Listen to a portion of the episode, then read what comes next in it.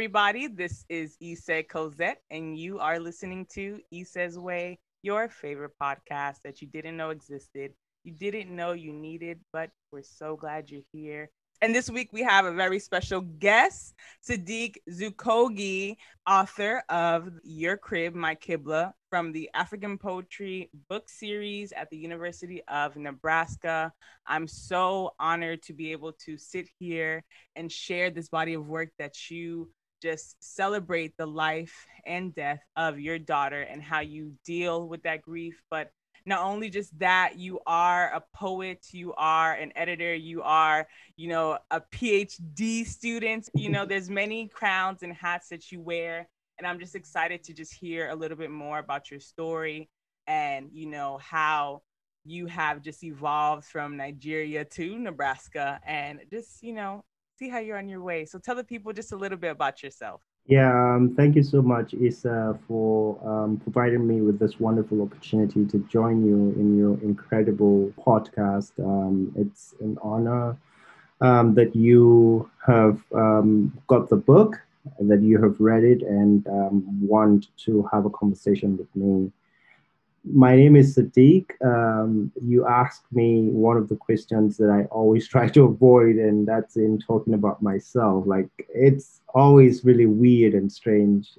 because I'm still in the middle of figuring out who Saddiq is, right? Uh, I'm still in the middle of gaining a better perspective about what I embody and also how I embody what's outside of my body which is a lot of buddies, but you know, um, you get the idea. But basically, I'm a poet, which is the first thing that comes to mind when I'm asked that question.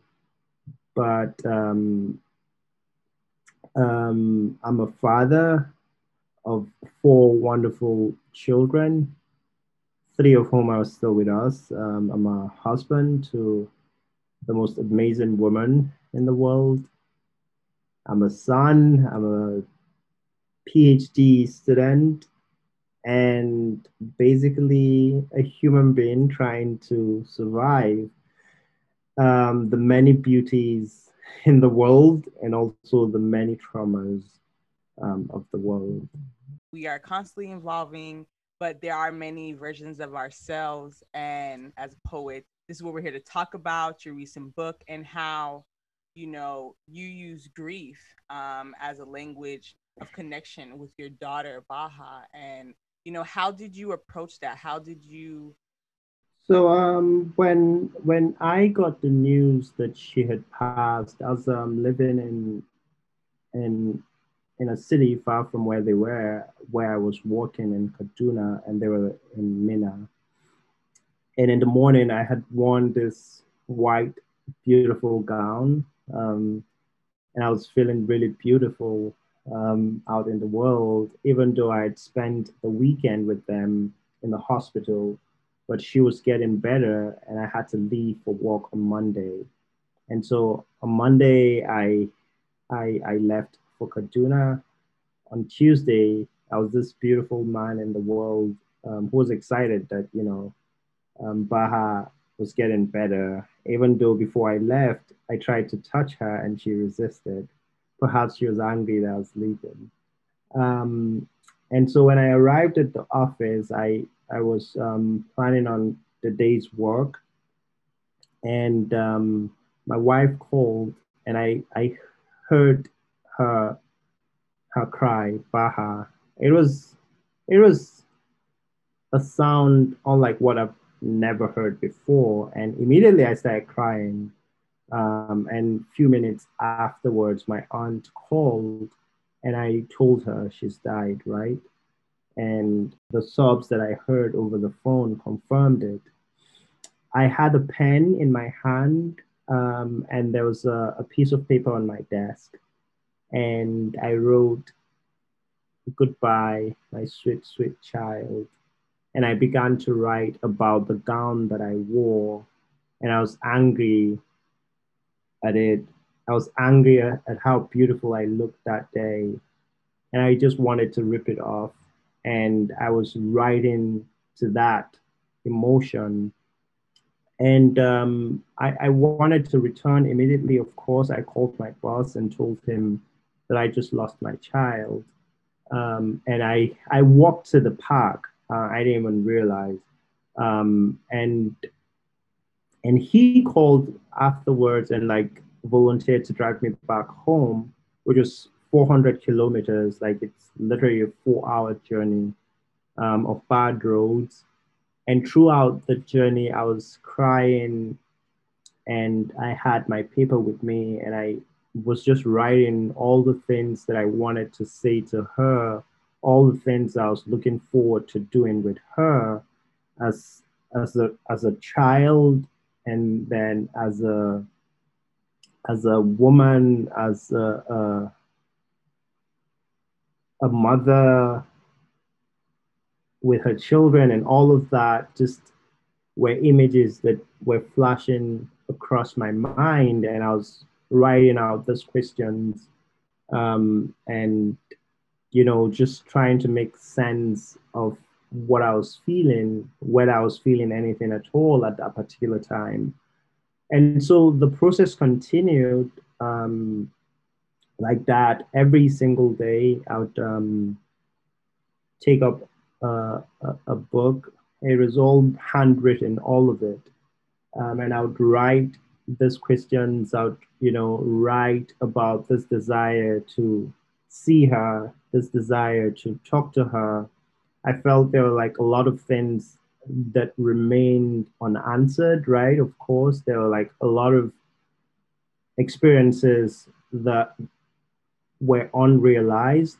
And I just was writing towards those and, you know, questioning why this has happened, questioning what I might have done wrong, you know, um, the guilt that I was feeling, you know, um, because throughout her life, I was, I was moving.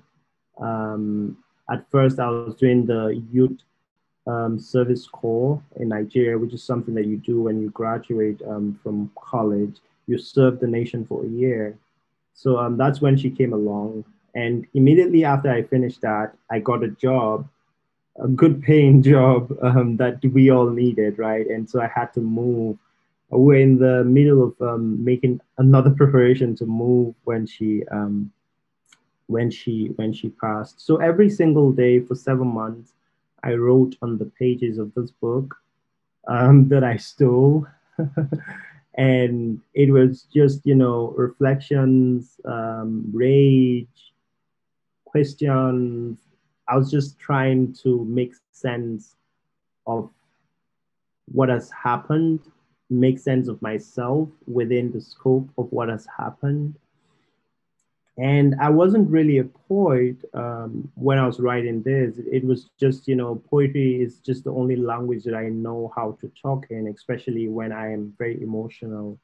Um, so I, I, I wasn't really writing poems. I was just finding it was a pursuit of language to articulate the grief that I was feeling to try to understand the new world that I have been trusted into, uh, a world of sadness, a world of immense darkness, right? Um, because when Baha was alive, she she provided me with so much energy. I don't know how to explain it, but I, I really felt like, and still feel like, that was the best version of myself. Um, I just wanted to be out there in the world and be more. I wanted to be a person that is worthy of her love, right? And so it was like a constant battle to be worthy, right? And I'm like, I'm just gonna be the best version of myself for this daughter. And she, she, before her, I, you know, Rayhan is our first born child. His, um, but I didn't feel that with him, right? Like, but the moment she took her first breath in the world, I I felt this immense power, this adrenaline and electricity is coursing through my veins.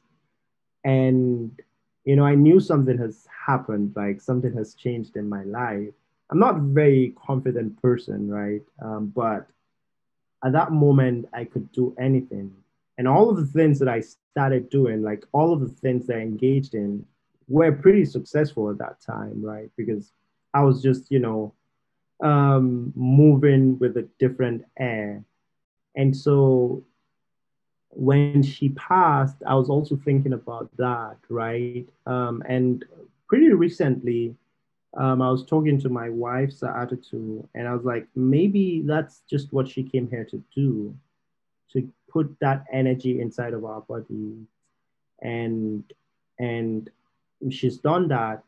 And now it's our responsibility and a duty to ensure that that light that she's entrusted us with continue to glow, right? And also, in some ways, not just brighten our own lives and hearts, but, you know, in some ways, brighten the heart of the world, right? Um, we, we live in a world that is, you know, incredibly cruel and in search of, you know, even a flicker of light.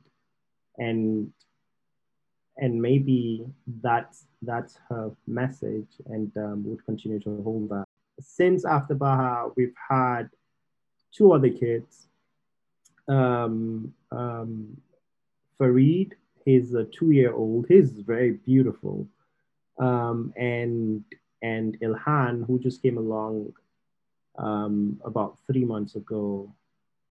Wow, that uh, feeling how you carry her, how you honor her, how you celebrate her, but how you are still giving her life. And I notice how you connect her through all of these like natural elements through the rain, through the flowers, through the wind, right? She moves and she's constantly moving. Like, and I, I think that is powerful because you're not allowing her to just leave, you're giving her life in other um, metaphorical ways. And your poems also lean into that memory, that pain, and this imagination that you are still seeing her grow because you're growing and you're growing how with this trauma in your body and this grief. Now that you've written these poems and it has been published, how are you navigating healing? How are you, what are other ways that you're practicing healing and self care? My mantra since I was a child is I'm just going to allow myself to feel. I'm just going to allow all of it. You know, there is no safe space, you know, in my body for whatever emotion that needs to be felt. I, I just, it's not like I revel in it, right? But I ensure that I unravel in it, right? Um, because I don't know if there's healing, right? I, I just think there is a space that I would get to where I would be able to smile when I think about her. Um, and not because it doesn't hurt anymore, but because my body has learned to carry it with grace. Um, and I, I kind of think I'm getting there. I don't know, right? Um, because it's it's a journey um, there are still things that I don't understand about losing her. I still don't understand why she's not here, right?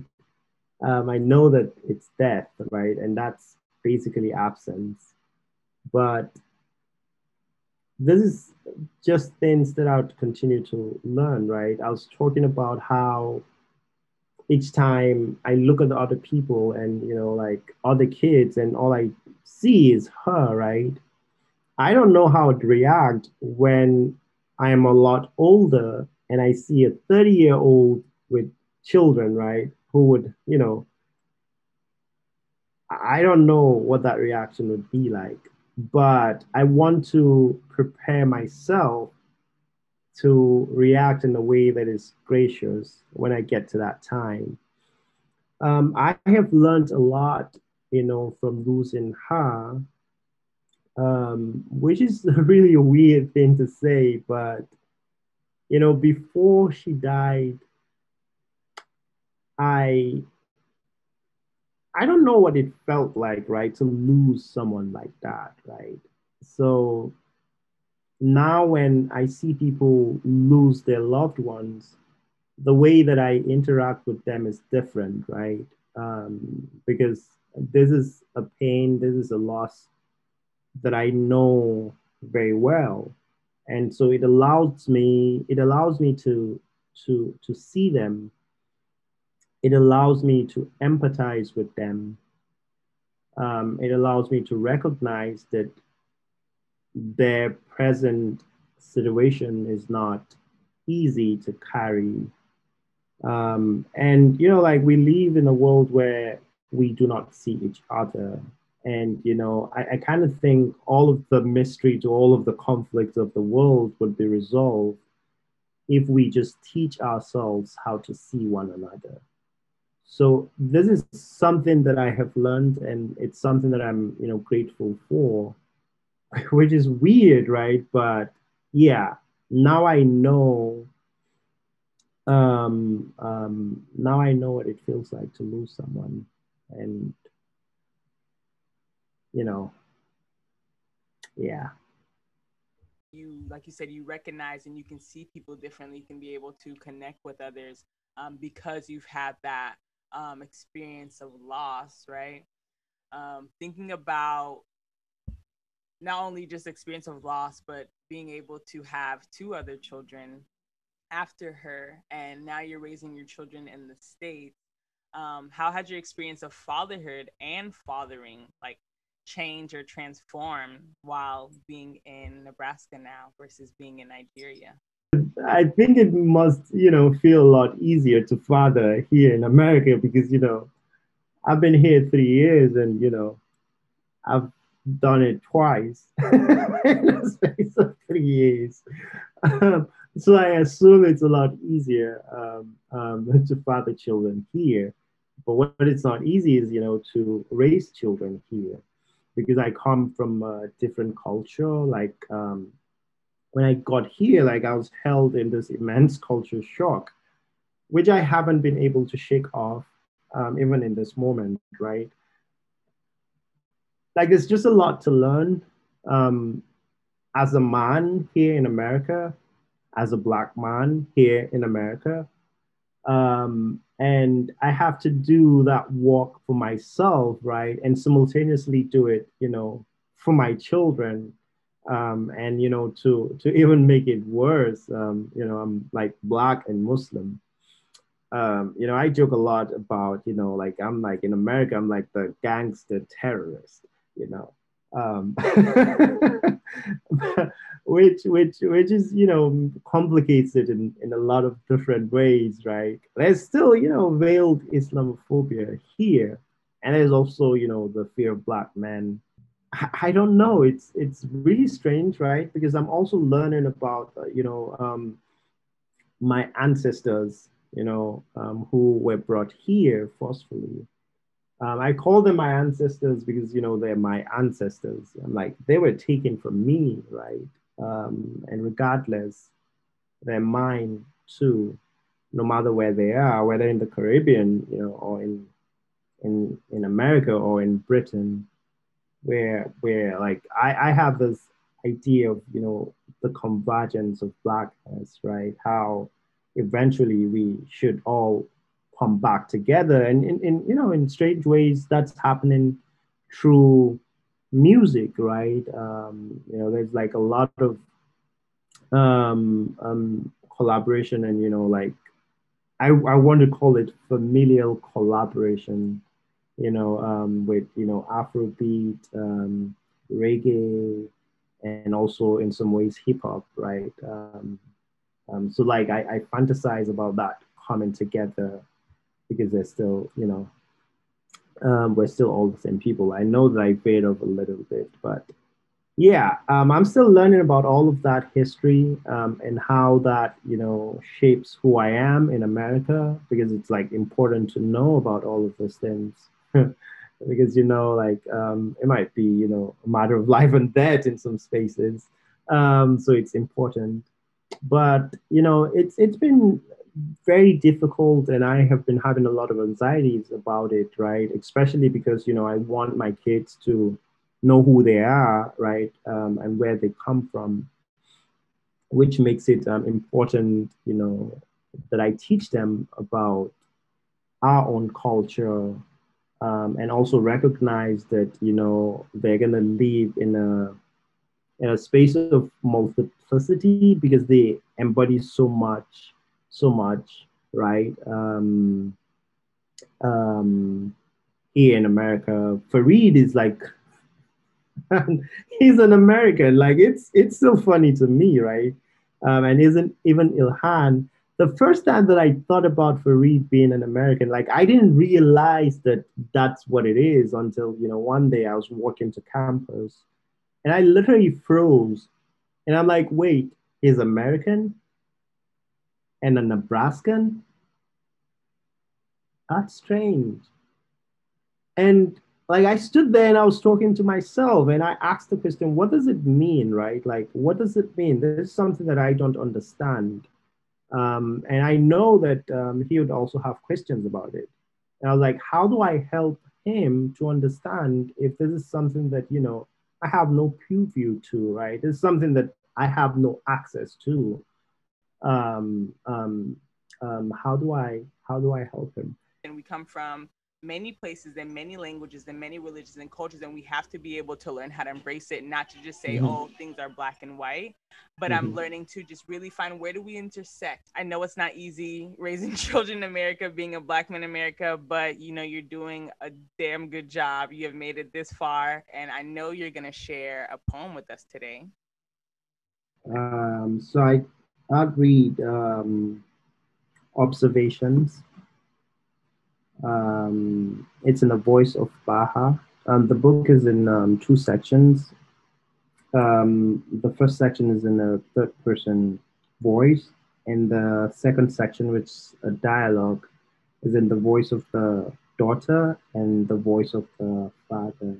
Um, so the poem that I would read is um, Observation in the voice of the daughter.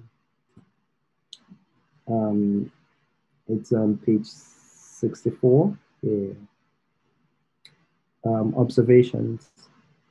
There, Ba, I am praying that a hummingbird hands me its ability to hover and fly backward, back into a timepiece where I am myself in a bath water you prepared. Startled that a flower doesn't bloom, I brood over the idea of bereavement, a nest egg of sorrow because there is an ounce of life unfolding inside my tears. There is no right way to swallow a sullen pill. There is a spark of lifelessness in the bulb that fails to bloom. I miss you cleaning the dirt in my ears, miss you wiping filth off my kneecaps, scrubbing my face often so tenderly. Remember the day you put me to sleep on grandmother's mat. Everything I need now is inside the threadbare blankets you wrapped me in. Because here, my body is a flea bag where loneliness governs like a dictator. View. From the past, bar, dying is like moving into a future, past the street, busting with voices of the people you know I am a girl who looks like her father. Uku. What do I know of a prayer other than it's a place where my knees root the ground and palms curve towards God like a child waiting to drink from his body? Because prayers often beget silence. I am in communion with the half-cleaved side of my melancholy. My mouth waits the puzzle in the air where I imagine your body pillowing mine on the heels of your hands. Ba, when I close my eyes, we are looking the moon in the eye, the perfect place to dream into, our bones gleaming in its dim light. Mother once dropped in my ears these words, a fantasy comes true if imagined thoroughly. Beer I hear stars cracking. Perhaps you're the most tragic victim of my fantasy. From where I stand, it's easier to pull the earth closer to my forehead than to wait for my prayers to be answered. Shida, I am lacing your hair into a rope of desire, a collection of things beyond one's reach. Thank you.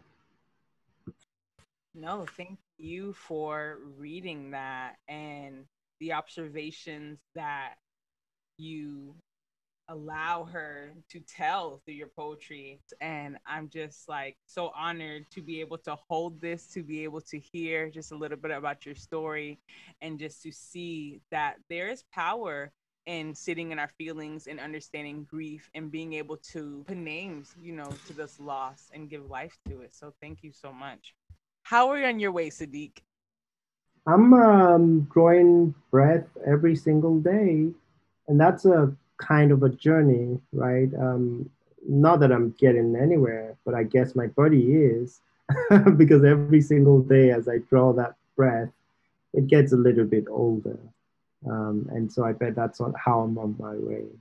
Tell the people where can they connect with you? Where can they buy your book? Um, my mom says um, it's easier to reach me on Facebook than on a phone call. I don't know how true that is, but you know, um, I'm on Twitter, um, and my I think my handle is um, at Saddiq Dzukogi.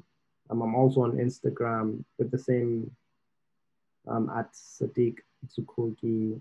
Um, you can find your crib, my Qibla from Nebraska Press on Amazon. Where I got mine, and once again, just an honor to be able to sit with you and hear and learn a little bit more about your story and just know that we can breathe through these poems, you know, let them breathe through us.